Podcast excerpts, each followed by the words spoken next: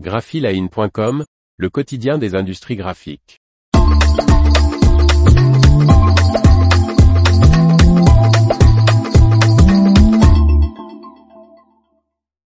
Chaumont accueille la 30e édition du concours international d'affiches.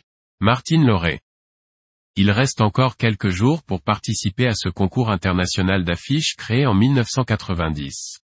Organisé par le Signe, Centre national de graphisme, la quatrième biennale internationale du design graphique ouvrira ses portes à Chaumont, en Haute-Marne, le 22 mai prochain, et ce jusqu'au 24 octobre.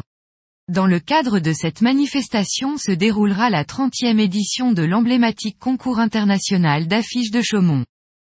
Pour participer à ce concours lancé en 1990, les candidats présentent jusqu'à trois œuvres imprimées ou animées, individuelles ou en série, mais créées impérativement pendant les trois années précédentes.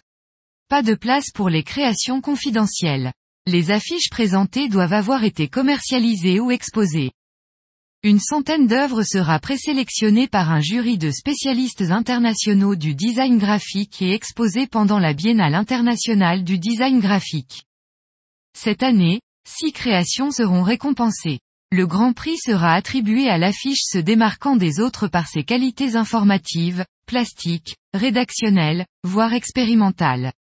Le prix Espoir mettra en avant le talent d'un ou d'une designer de moins de 36 ans. Le prix du public sera soumis comme son nom l'indique au vote en ligne des visiteurs.